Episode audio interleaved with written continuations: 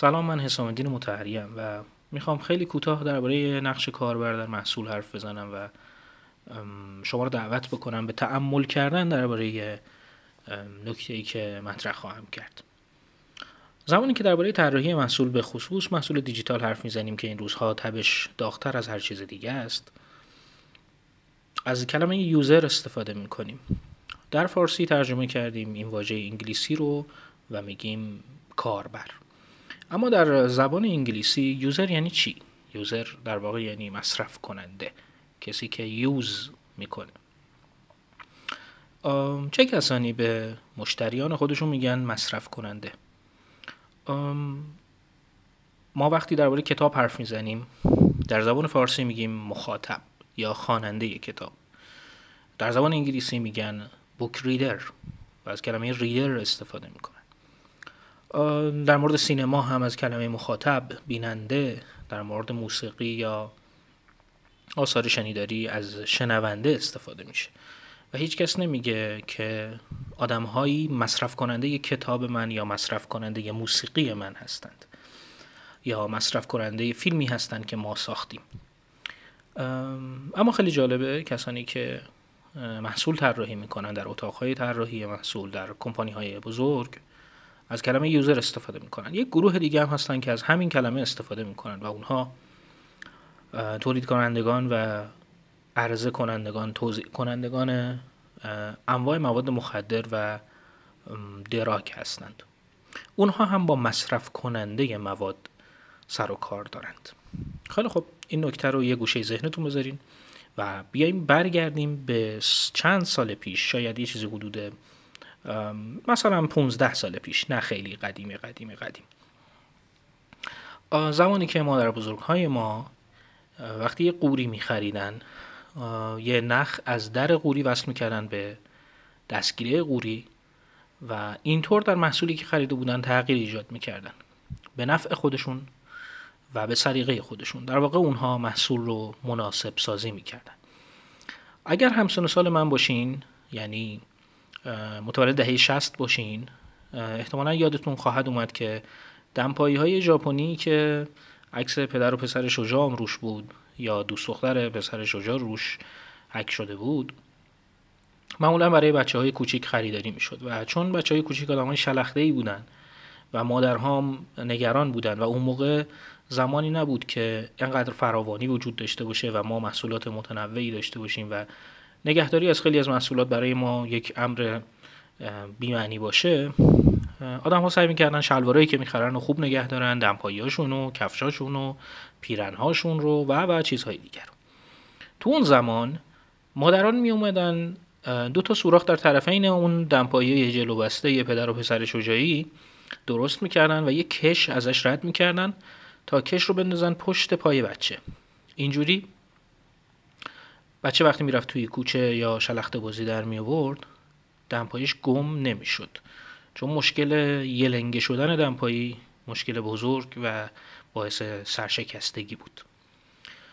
می‌خوام بگم که محصولات متنوعی وجود داشت و داشت و داشت همینطور توی طول تاریخ که آدم ها به نفع خودشون و به سلیقه خودشون توش تغییر ایجاد می‌کردن. پیکانا رو یادتونه. انواع و اقسام پیکان توی این مملکت تولید می‌شد و هر کسی به سلیقه خودش شاسیشو میخوابون لاستیکش رو دور سفید می‌کرد رنگش رو عوض می‌کرد جلو پنجرش رو عوض می‌کرد. داشبوردش رو تغییر می‌داد رنگ بعضی از نقاطش رو اونجوری می‌کرد که خودش دوست داره آینه های بغلش رو عوض می‌کرد و چیزهای دیگه. آیا امروز ما می‌بینیم که آدم ها در مورد لکسوزشون این کارو بکنن؟ یا در مورد حتی بهترین حتی سطحی ترین ماشینی که می‌تونن بخرن مثلا پراید به ندرت چه اتفاقی افتاده برای مردم؟ حوصلهشون رفته تنوع سلیقهشون رفته. خب بیایم برسیم به امروز و یه نگاهی بکنیم به تفکر طراحی در امروز. امروز بسیاری از کمپانی ها محصولی طراحی می‌کنن تا کاربر زمان بیشتری رو در اونها حضور داشته باشه. در واقع منبع درآمد اون کمپانی ها صرف زمان از سوی کاربره خب؟ به همین دلیل در اتاقهای طراحی محصول یک بحث مهم همیشه اینه. چه کار بکنیم تا کاربر زمان بیشتری در نرم افزار ما حضور داشته باشه؟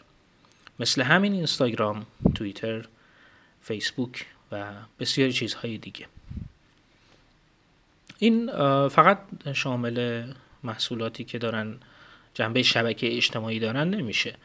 این بازی ها رو هم در بر می‌گیره بازی های موبایلی و بازی های مربوط به کنسول ها و چیزهای دیگه. و حتی برخی دیگر از نرم افزارهایی که خدمات ارائه می‌کنن و نه لزوما کارکرد شبکه اجتماعی داشته باشن. یه چیزی که این وسط فدا میشه یعنی در واقع لازمه که فدا بشه تا کاربر زمان بیشتری در اپلیکیشن بمونه. محدود کردن قدرت تصمیم گیری کاربره به دکمه لایک تا حالا دقت کردید. ما اگر قدیم می‌خواستیم ابراز بکنیم چیزی رو دوست داریم یا از چیزی بدمون میاد میزان دوست داشتنمون رو نشون بدیم. یا هر چیز دیگه ای احتمالا گزینه های متنوعی در اختیار داشتیم. هر کسی به سبک و سلیقه خودش اعلام می‌کرده که چیزی رو دوست داره یا دوست نداره و به چه شکل و با چه عمقی دوست داره. از وقتی دکمه لایک اومده ما فقط یک امکان داریم. محدودیت کلمه محدود کردن رفتار در نرم افزار. همه اینها به مرور به محدود شدن ذهن منجر میشه. زمانی که شما رفتارت محدود بشه خواه نخواه مغزت تبعیت می‌کنه. این موضوع البته در کتاب اینترنت با مغز ما چه می‌کند؟ به تفصیل بیان شده و اگر دنبال یک منبع دقیق هستید در موردش می‌تونید اون کتاب رو مطالعه کنید اما اگه بخوایم شهودی بهش نگاه بکنیم حتما براتون پیش اومده وقتی دارید یه تحقیق می‌کنید و روی منابع کاغذی متمرکزید یهو دلتون بخواد که دکمه سرچ و اون نوار جستجو در اختیارتون باشه. یا برای من هم بارها پیش اومده و ممکنه برای شما هم پیش اومده باشه که وقتی دارین روی کاغذ چیزی می نویسید بی اختیار روی کاغذ دکمه های کنترل و اس رو شبیه سازی بکنید و از انگشتتون استفاده بکنید و بعد یهو خودتون خندتون بگیره که او این چه کاری بود. حتما نمونه هایی توی ذهن شما هم میاد. نمونه هایی مربوط به ورزش کردن دویدن غذا خوردن و و چیزهای دیگه. این محدودسازی که با هدف مشخصی انجام میشه و با همون هدف در واقع اینکه کاربر زمان بیشتری در اپلیکیشن ما باشه. یعنی اینکه چند نفر در تیم طراحی محصول یک کمپانی می نشینن تصمیم می گیرن که میلیون ها و بعضا میلیاردها کاربر چطور رفتار بکنند. چی رو دوست داشته باشن و چی رو دوست نداشته باشن. در واقع ما فکر می‌کنیم که داریم انتخاب می‌کنیم. خیلی وقت ها هم فکر می‌کنیم داریم انتخاب می‌کنیم. اما به این گزینه های محدود و در یک چارچوب محدود و طی یک ساز و کار محدود شده و مشخصه که داریم انتخاب می‌کنیم که در واقع این انتخاب نیست شوخیه. این موضوع در تلفیق با هوش مصنوعی ممکنه به زودی منجر به کاهش هرچه بیشتر اختیارات و دامنه خلاقیت و اراده مردم در یک سطح وسیع بشه. چیزی که با ظهور صنعت پرن در سکس ما اتفاق افتاده و مستندهای مختلفی هم دربارش موجوده. اتفاقی که افتاده اینه یکسانسازی رفتار آمیزشی. در واقع ما نبوغ سلیقه غریزه زائقه خودمون در رفتار جنسی رو تا حد بسیار زیادی از دست دادیم. این پورن استارها کارگردان های پورنن که به ما گفتن چطور سکس بکنیم. من وقتی کتابی می نویسم خوشحالم که به تعداد مخاطبانم تفسیر از داستانم وجود داره و هر کسی می‌تونه شخصیتی که من خلق کردم رو به هر شکلی که دوست داره و به ذهنش نزدیکه تصور کنه. دو تا اتفاق داره میفته یکی اینکه حق انتخاب داره و دو داره از ذهنش کار می‌کشه. اینکه ما می‌تونیم محصولی خلق بکنیم که اخلاق در اون رعایت بشه. اخلاق به این معنا که ما زمان کاربر رو ندوزدیم ازش و مثل گذشته فقط با, با پول کاربر سر و کار داشته باشیم. مثل زمانی که داشتیم محصولات دیگری میفروختیم. یک چالش مهم اخلاقیه. من دوست دارم بهش فکر بکنم و از شما هم دعوت می‌کنم که بهش فکر بکنیم. از زمانی که شرکت ها میل به ابر شرکت شدن پیدا کردند اینکه تو در نظر بگیری که قرار نیست همه آدم ها رو شبیه هم بکنی یکسان سازی رخ بده کار سختی شده. چون شرکت ها تنها در صورتی از داشتن کاربران زیاد سود می‌برند که یکسان سازی رو ترویج بکنن و با قدرت اون رو مسلط بکنن.